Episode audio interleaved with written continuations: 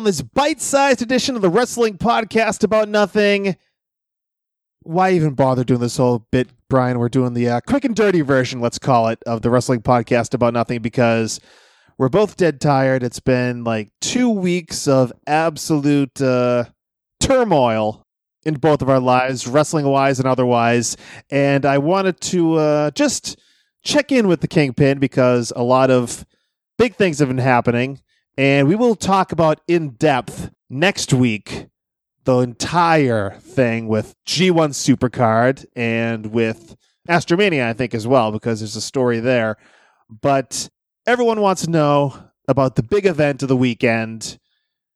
G1 Supercard, of course, the biggest thing to happen to the city. Well, I mean, yeah, it's the only thing to happen in the city of New York, right?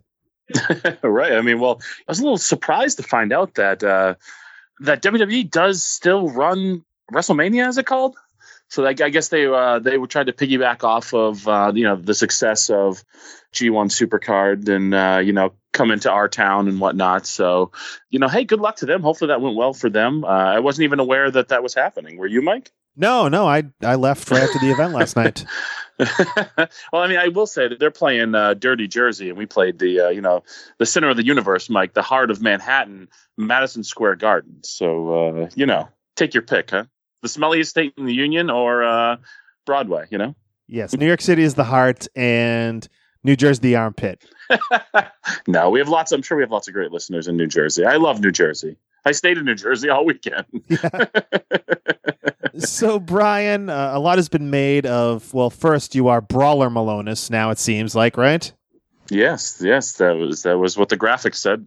And you entered the Honor Rumble, which it didn't kick off the event on G1 Supercard. It was the second match, but it was the first that was broadcast. It was broadcast on Facebook, actually. I wonder how many of our listeners checked in on that right before the pay per view proper began at 7:30. At 6:30, it was the Honor Rumble, and you clocked in at number 16, right in the middle, right in the meat of the uh, pack there for the Honor Rumble. And how do you think it went overall? I think it went great. Um, uh, you saw kind of the uh, the things I was uh, set up for in that, and the things I was able to do. So you know, if you're not going to win the thing, make make sure you have some memorable moments. And I think I, I think I had a couple. Yes, I put it on Twitter. The image at the WPAN of you going nose to well nose to horn, I guess, with a living legend of Japanese pro wrestling. So, what was that like? You doing business in the squared circle with one Jushin Thunder Liger. You know, it's funny. I made I made jokes, um, you know, leading up to it about, you know, hopefully I'm just in there with them, and then like I'll just walk over and let them hit me once or something, and forever I can say that I wrestled uh, Jushin Thunder Liger in the Garden, but then to kind of get that featured moment. Um, the you know it was my elimination spot, um, but to get that featured moment with him, I mean, a real a real true statement uh, in my life now, Michael, is I wrestled Jushin Thunder Liger at Madison Square Garden in front of a sold out house. Uh, I mean, that's that's real. like I don't even I like I can't even wrap my my brain around that. Maybe I'm not smart enough to, or just maybe um, I, I, don't know. I hope I never get jaded to to all this stuff because that that's like fake life sort of sort of stuff. You know, like I don't even I don't even know what to say. You know, about it honestly right now. So you know, it's funny. You know, we are going to go more in depth, and it's probably good because I still don't quite have the words to capture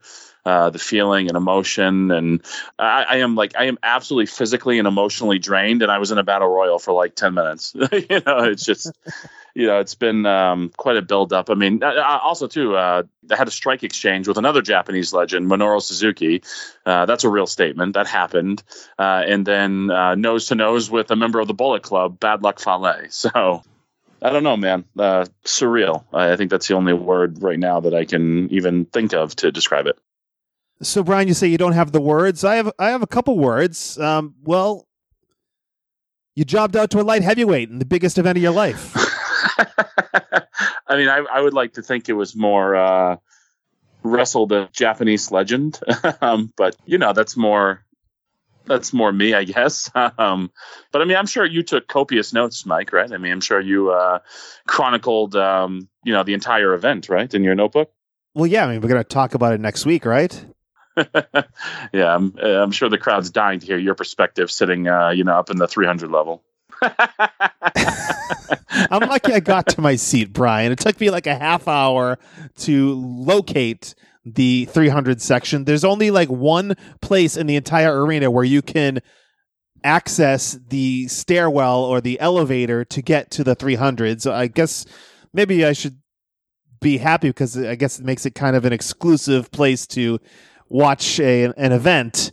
And uh, they were a very nice plush seating arrangements, a private bar. Um, Yeah. So, okay, it was nice. Thank you very much for the hookup. Yeah, so I real feel real bad. I hooked you up with luxury seating, with like recliner, were like nice cushion seats, private bar. Like, sorry, sorry about the inconvenience you had, Mike, uh, having to get through security at Madison Square Garden. yeah, I mean, I I really didn't have time to take the notes that I should have. I was uh, munching on some chicken tenders and fries. Had a couple of uh, beverages. Okay, so you, hold on, hold on, hold on, hold on, hold on. So you're telling me you drove all the way to New York City, uh, and you ate uh, arena chicken tenders and French fries for dinner? But this is what you're telling me right now. Brian, this is luxury box level chicken tenders and fries. Mike, I'm telling you, right across the street from Madison Square Garden, there was this unbelievable pizza place that I ate the day before. You go to New York, you have a nice slice of New York pizza. You don't eat freaking processed uh, arena. I mean, I'm, I'm sure the food was lovely at Madison Square Garden, but I don't think people are going there to seek out to the chicken tenders. I'm sure nobody is saying like, you know, I think I'm going to go to New York City, go to the event. I don't really care about the event. I just want to get the chicken tenders. Waffle fries, Brian. Waffle fries are pretty good. That's all I have to say. Waffle fries.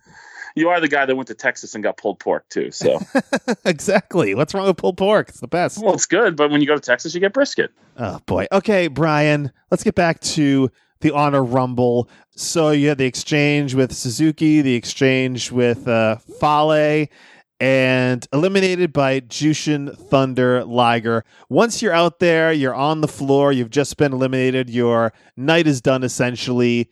Uh, what are you thinking? What are the thoughts running through your head at that time? well, I'm getting, I was kind of getting not yelled at, but uh, get instructed like go to the side of the ramp, go to the side of the ramp, and the next entrant was coming down, so I literally had to kneel in front of Kerry Silken and uh, Bobby Cruise and just kind of stare at them for a second until I could make my way to the back. so I didn't, so I didn't ruin the nice camera shot. Of, I think it was uh, TK O'Ryan coming down the ramp. Yeah, that was like uh appropriately, it was like Grand Central Station that ramp for the Honor Rumble because people were coming back and forth. Like those two minute intervals were quite quick. The fastest two minutes of your life. Titan Time, I believe it's called. yeah, there were, the action was uh, was fast and furious, but you know what? The pay per view goes live at seven thirty, buddy. So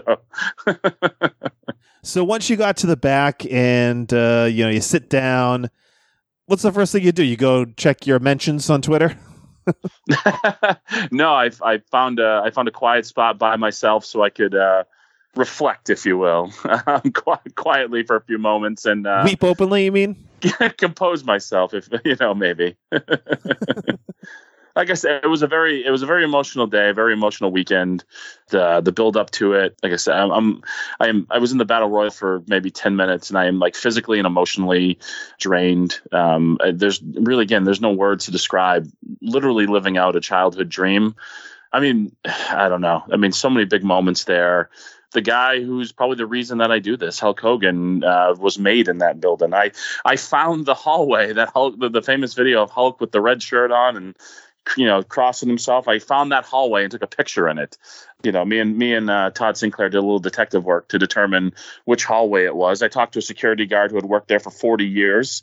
He helped direct me a little bit as well, but. Uh, yeah, I mean, there's it. It was uh, it was unbelievable, overwhelming. Uh, I again, I, I I struggle to find the appropriate words, and hopefully, uh, the further the further I get from it, the the more I'll be able to reflect and and be able to explain it. But uh, yeah, I mean, I was I was super emotional uh, before and after. And we're going to talk about it in depth, give you some time to collect your thoughts. And next week on the Wrestling Podcast, but I think it's going to be thoughts on G1 Supercard, and thoughts on Astromania. I mean, uh, we have a little story from Astromania where we I sure do. I almost didn't make it.